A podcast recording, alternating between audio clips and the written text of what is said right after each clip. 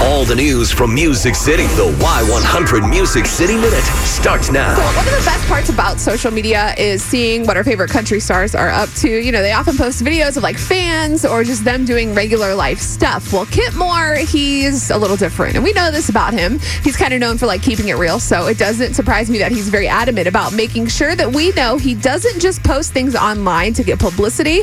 He says it has to be real and he hates it when other artists try to be something that they're not. Kip says, I see people doing a lot of things on social media that are not really in their character, but they're trying so hard to be like, look at me.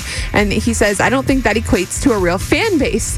He says, if I take a morning selfie with my shirt off and I show my physique and do the sexy face to the camera, am I going to gain more followers? Yeah, maybe. I'll get some like teeny bopper followers, but I don't think that equates to anything real and tangible. Mm. He then went on to say, if you're going to gain people that way, I think you essentially cheapen it in the long run. And I think that's totally true. I mean, of course, we wouldn't mind a shirtless photo of Kip Moore, but I commend him for not being basic. Well, his last post is what I'm looking at right now. It's just him singing, so I guess that fits him. And Yeah. uh, he is wearing a full shirt. I don't really see Kip Moore doing the whole duck face thing, but you know, sometimes maybe somebody in there will get like a shirtless photo of him surfing, but not necessarily like him posting. I know it, you're a so. fan. Yeah, I love his. Uh, I love his hard work in the gym. It's, it's paying go. off. Um, after a few years of being absent from the country music scene, the Pistol Annies are back. You might remember that Miranda Lambert created this group along with her friends Ashley Monroe and Angelina Presley back in 2011.